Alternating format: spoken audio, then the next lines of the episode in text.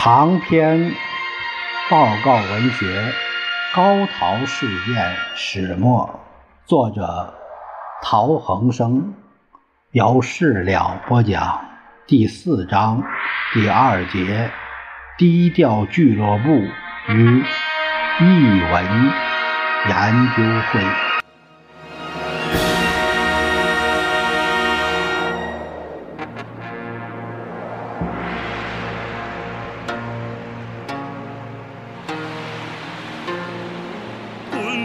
长江东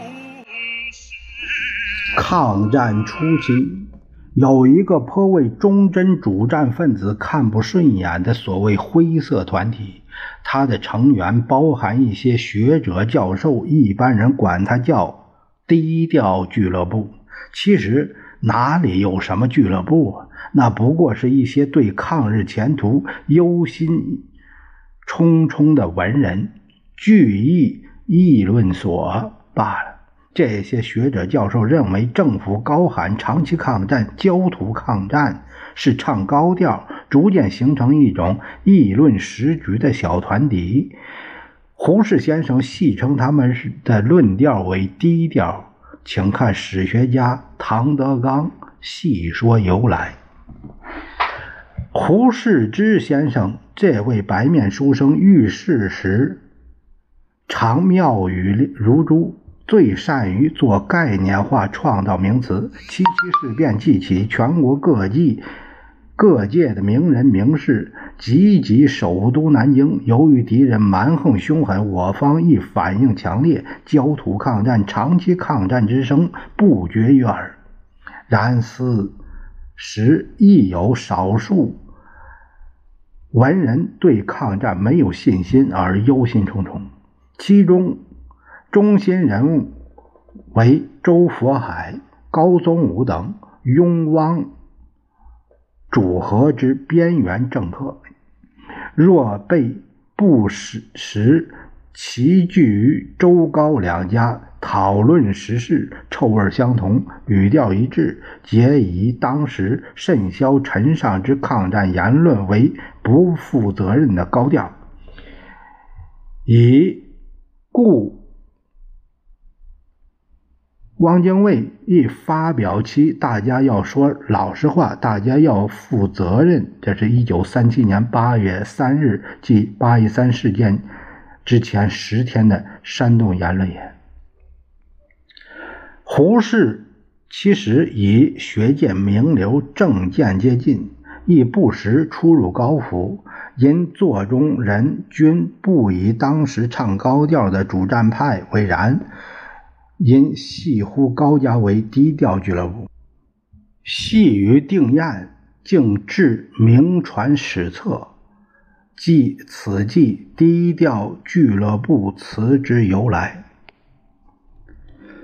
陶希圣在八十自序中写道。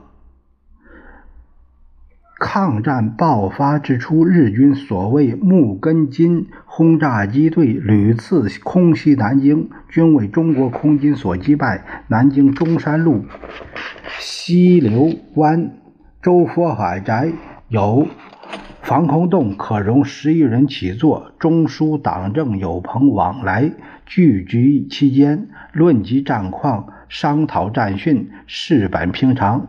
有称之为低调俱乐部者，也是这样。哈佛学者邦克，呃，在和平阴谋汪精卫与中日战争中提到高宗武的说法。胡适来高宗武家中午餐，在座有北大教授贾梦麟、清华大学校长梅贻琦，还有高的友人和同事萧同资。程沧波、胡向高寒暄，高先生有何高见呢？高答曰：“我的名字可能高，但我的意见却很低。”从此，几个赞成以外交解决中日问题之人聚集所之所，就得了一个低调俱乐部的这个雅号。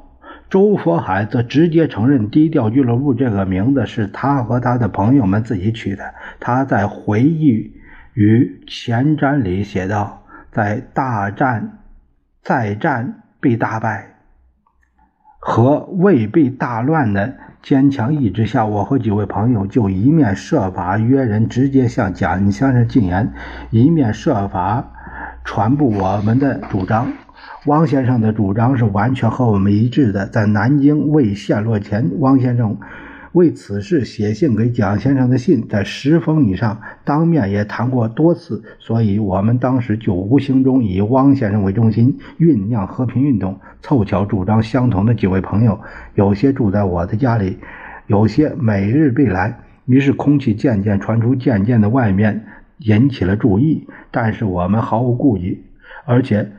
把我们这个小小的团体叫做“低调俱乐部”。细读周佛海的日记，不难发现，在他随政府迁往武汉，就是一九三七年十一月二十日之前，这些住在他家里的朋友们，包括高宗武、梅思平、陶希圣等人；其他驻军子如胡适、陈布雷、程沧波、熊式辉等，则。虽非每日被盗，也未必是俱乐部成员，却是经常出入西流湾八号剧坛的公司好友。父亲聚居南京州府时，母亲带着我们的一群孩子住在武昌正卫街三十五号。七七事变发生。以后不久，七月十六日，蒋介石在庐山茶话会发表谈话，强调中国希望和平，而不求苟安。中国只是应战，而不是求战。然而战争既开，则再没有妥协的机会。第二天又提出解决事变的四个最低条件。蒋介石的这一次谈话阐明了中国虽然奋起抗战，仍然不放弃和平解决事变的基本立场。但是，一些学者、教授却主张政府应先从外交着手，认为在日本强大的军事压力之下，对日本态度亦不宜操之过急，以免给日本军阀扩大战争的口实。七月三十一日，蒋介石宴请胡适、梅贻琦、张伯苓、陶希圣等人，蒋夫人及陈布雷作陪。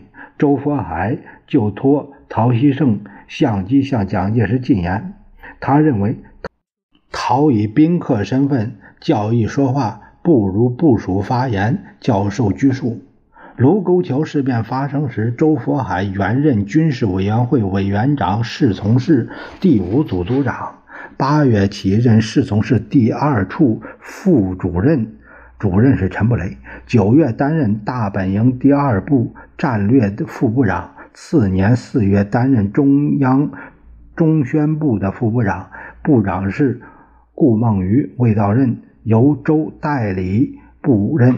另一副部长董显光。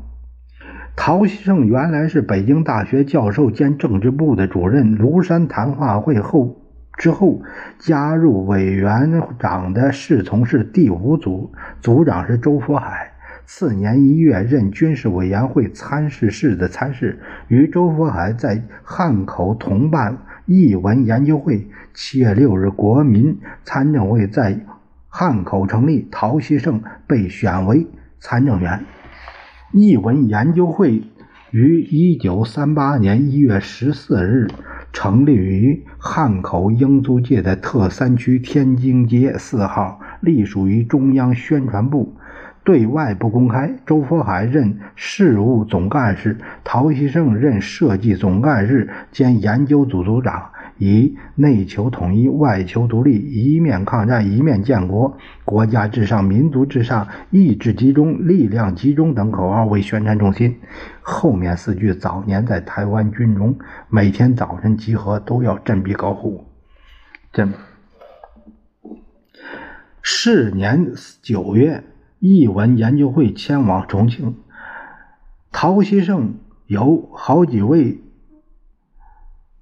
北京的学生在会里边工作，比如北大的何自全、曾简、武先清、沈巨臣、师大的居清远等，都跟随去了重庆。何资全，这个何资全呢，有以下的回忆：陶先生和周福海组织的译文研究会，周当时好像是国民党中央宣传部长，周。兼任译文研究会总务总干事，陶先生任设计总干事。实际上，周不管事儿，译文研究会的事儿由陶先生总管。会址在汉口英租界。译文研究会分五个组，研究组由陶先生兼任组长，请了北大卢代曾任副组长，代他管理组里的事儿。组员有鞠清远、武先清、沈巨臣、曾简和我。曾简、鞠清远在西南，西南是贵州啊，是哪儿？这是做社会调查。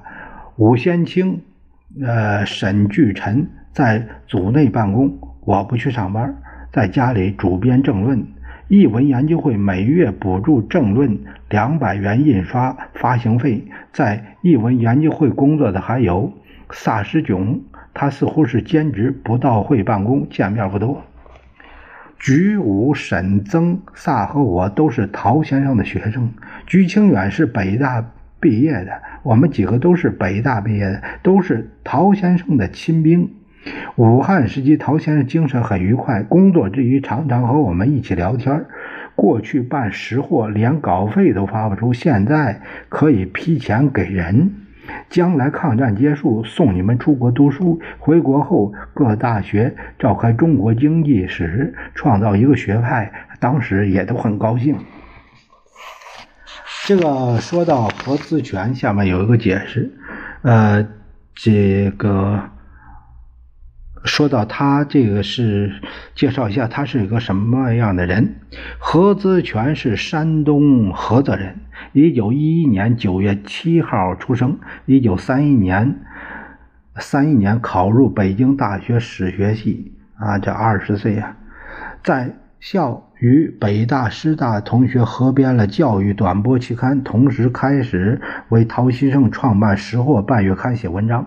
一九三五年毕业后赴日本留学，一年后回国继续编辑《教育短波》以及《识货》撰稿。抗战初期加入译文研究会，同时主编《政论》半月刊。一九三八年十二月，陶希圣出走河内、香港，而上海。呃，何资权接受中英呃庚款董事会资助，在沙坪坝中央大学做史学研究工作。一九四零年，陶希圣逃离上海，在香港办国际通讯，和任驻重庆编辑。此间，陶和通信频繁。逃回重庆后，与何。过往甚密，师生之间交情最好的一段时期。和一九四四年进中央研究院历史语言研究所，所长是傅斯年工，在那儿工作。一九四七年赴美的哥伦比亚大学历史研究院以及霍普金大学国际政治学院进修研修了三年。一九五零年九月回国，和在北京师范大学待了五十年。经历了各种运动动乱，文革间被批斗、揪斗、游街、下放、劳动啊，在众多学者、教授不堪屈辱、发疯自杀的恐怖环境下，与夫人郭良玉挨过苦难，总算活了下来。何自全现任北大历史系的教授、博士生导师，魏晋南北朝研究室主任，著作丰富，代表作有《五十年来汉唐佛教寺院经济研究》编著，这是中国文化六讲里边《中国古代社会》等书。一九九七年出版了自传《爱国一书生》，八十五自述。哎，这是一个有坎坷经历的人哈。一般人总以为译文研究会是国民党副总裁汪精卫的和平运动宣传机构，殊不知他是蒋汪两人合作设立的全国舆论指导中心，由蒋资助、汪指导、周组织、陶主持，从事宣传抗战、鼓吹反共，嗯，阐扬国策，呃，以及呃，制造政府可战可和的舆论。陶希圣在《潮流与点滴》这这个。呃，他记述抗战初期的情况，说由南京到武汉，我是经常与汪精卫晤谈之一人，每天或多隔两天总要见他。译文研究会成立之后，遇事都要去请示，他是这会工作的热心支持者。他在一九三八年十二月三十一日给胡适的信中，对于这个会的组成与活动有十分详细的描写。啊，这是这样写的。去年分手时，先生说道：“仗是打一个时期的好，不必再主一合意，打一个时期再说。”之后我们就没多说话。到了十二月初到一月初，就是窗门，窗门，窗门就是按就是按德国驻华大使陶德曼啊，超超德曼啊，就是每次传达日本条件都没谈判。日本政府发表他御前会议的决议，不以国民政府为对手，和是不可能了。但是我们在国内仍然有些活动，这个活动是得到蒋先生很大资助的。三月起，我主持一个宣传性的组织——译文研究会。这会受到蒋先生的面命，要受王先生的指导。会的任务决定于一一六宣言，按照禁卫宣言的前两天一。月十四日，第一要树立独立自主的理论，反抗共产党的笼罩；第二，制造一个舆论，使政府可战可和。此会有一个时期，指导几十个报纸和杂志，出版好几十种小册子和书籍。啊，这是对于呃这个这个会啊，呃汪精卫呃他的信中。对这个译文研究会有这样的一个描述。关于可战可和这个观点，陶希圣有以下的见见解。他说，日方后来就是按陶德曼调停失败以后，仍不断进行和平试探，国际间也有几次调停行动，此乃政治作战的一种形式。一般人多认为和与战不可兼容，实则战争。与和平交涉有时是并行的，和谈和对打仗而言是一种政治作战。译文研究会的全盛时期在成都、长沙、西安、广州、香港设有分会，尤以香港分会就是梅思平主持的活动最为强。早在一九三八年二月，中央宣传部即派特派员，也就是中央立法委员林伯生。前往香港设立译文研究会分支机构国际问题研究所及蔚蓝书店，后来又出版了《国际通讯》，朱呃蒲之呃主编《国际丛书》，梅思平主编《国际周报》，范仲云主编等刊物。林伯生在香港还创办了《南华日报》，后来成为汪组织的海外后社。登载汪组织的动态，宣扬和平运动的言论。陶希圣在八十自序中，呃，他记到：希圣复担任译文研究会设计总干事，周佛海任事务总干事。此会之活动实为中央宣传部之别动工作，创办刊物、出版图书，宣扬抗战建国之宗旨，随意批判中共及外围分子与团体所谓民主统一阵线与民主统一战线，尤其是人民民主联合政府之口号、理论与策略。译文研究会分为香港分会，其工作为搜集英美日诸国。报刊有关政治时事影响，他的论作随时撮要报告本会，提出参事会谈，并提供本会研究编辑同仁参考。西圣为文分析国际问题，以评论表明国民革命与抗战建国之立场与政策。即此时开始，当时致力中国外交史、外交政策、国际问题之研究讲述者不乏知名之士，但能以两三篇评论唤起政治社会各方之警觉与理解者殊少。而我写此类文章，颇能汲取读者注意，由此遂得以开辟抗战时期、战后期记者新闻论坛之门径。但译文研究会分港分会、香港分会竟与日本参谋本部派驻上海之特务机关取得联系，其所得情报亦循上述途径报告汪，并转告委员长。南京撤守。汉口、天津皆译文研究会对国际政治问题之研究报告，有时摘要报告汪精卫，汪实为副总裁，亦或摘报告给委员长。及武汉及广州相继撤退，陈璧君往来香港与重庆之间，指使译文分会视为汪先生与日方谈判。于是，日方提出汪离开重庆，另组政府之四条件。一九三八年二月，译文研究会属下的国际问题研究所在香港设置分支机构——日本问题研究所。高宗武在日本问题研究所。他的掩护下，与日本驻港人士做和平接触，来往于香港、上海、武汉之间。他们后来秘密去了东京。是年三月二十九日至四月一日，国民党在武昌举行临时全国代表大会，会议中会场一致议决修改党章案，推蒋介石为总裁，汪兆铭为副总裁。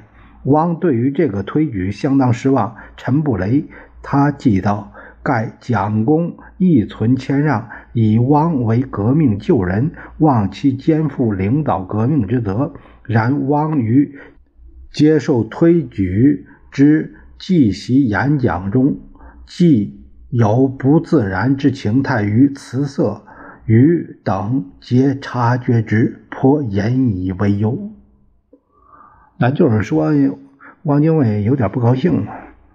代表大会又通过了抗战建国纲领，申明战时政策为全国一致信守的准则，确定一以三民主义为救国建国最高指导原则；二最高统帅的统一领导权；第三以独立自主的精神支持国际和平机构，促进。国际合作之外交方针，第四，战时民主制度和战时政治、经济、文化各项措施的原则；第五，培养国民道德、维护中国文化的方针；第六，为各党派和平共存的最高依据。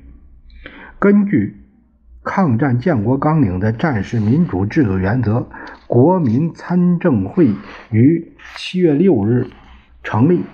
由各党派、各民族、各企业、各职业、各地域的代表人士组织，以取代国防参议会。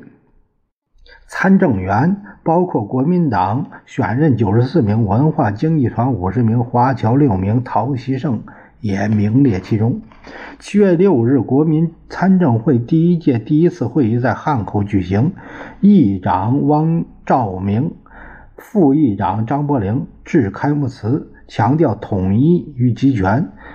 呃，略谓是在此伟大艰难的抗战中，非政府有权不能应付时局，非民众有权不能为政府集中全国的心力物力，以供抗战建国之用。统一不单不是妨碍自由。正是自由的保障，集权不单不是妨害民主，正是民主的必具条件。中共及参政员宣布，将以最积极、最热忱、最诚恳的态度拥护国民政府，实施抗战建国纲领，在蒋介石领导下奋斗。八月八日，汪精卫在国民党的扩大纪念周讲话，公开表示。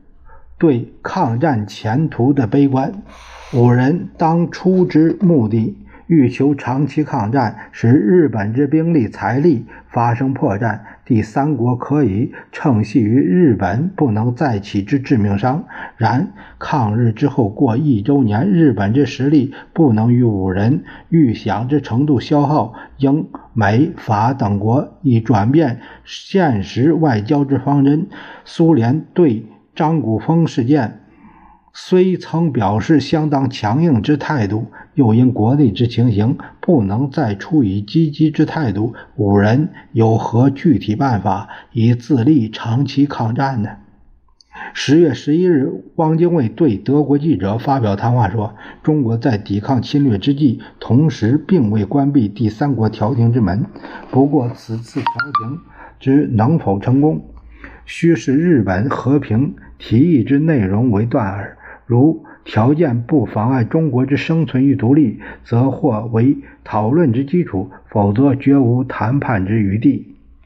十月二十一日，广州沦陷。二十二日，又接见英国路透社记者，发表同样的谈话，再次表示愿与日本谈判实现和平。他说：“如果日本提出议和条件，不妨害中国国家之生存，无人可以接受之。为讨论之基础，一切是日方所提条件而定。”二十五日，武汉失守。战事局势极度危机。此时，陈璧金指使译文香港分会代表汪精卫与日方做和平谈判的接触。高宗武、梅思平夫妇上海，与日方应作征召。金井武夫签订了日华协议记录以及日华协议记录谅解事宜等文件，即所谓的重光堂协议。这些文件协议，日本以汪精卫为对手。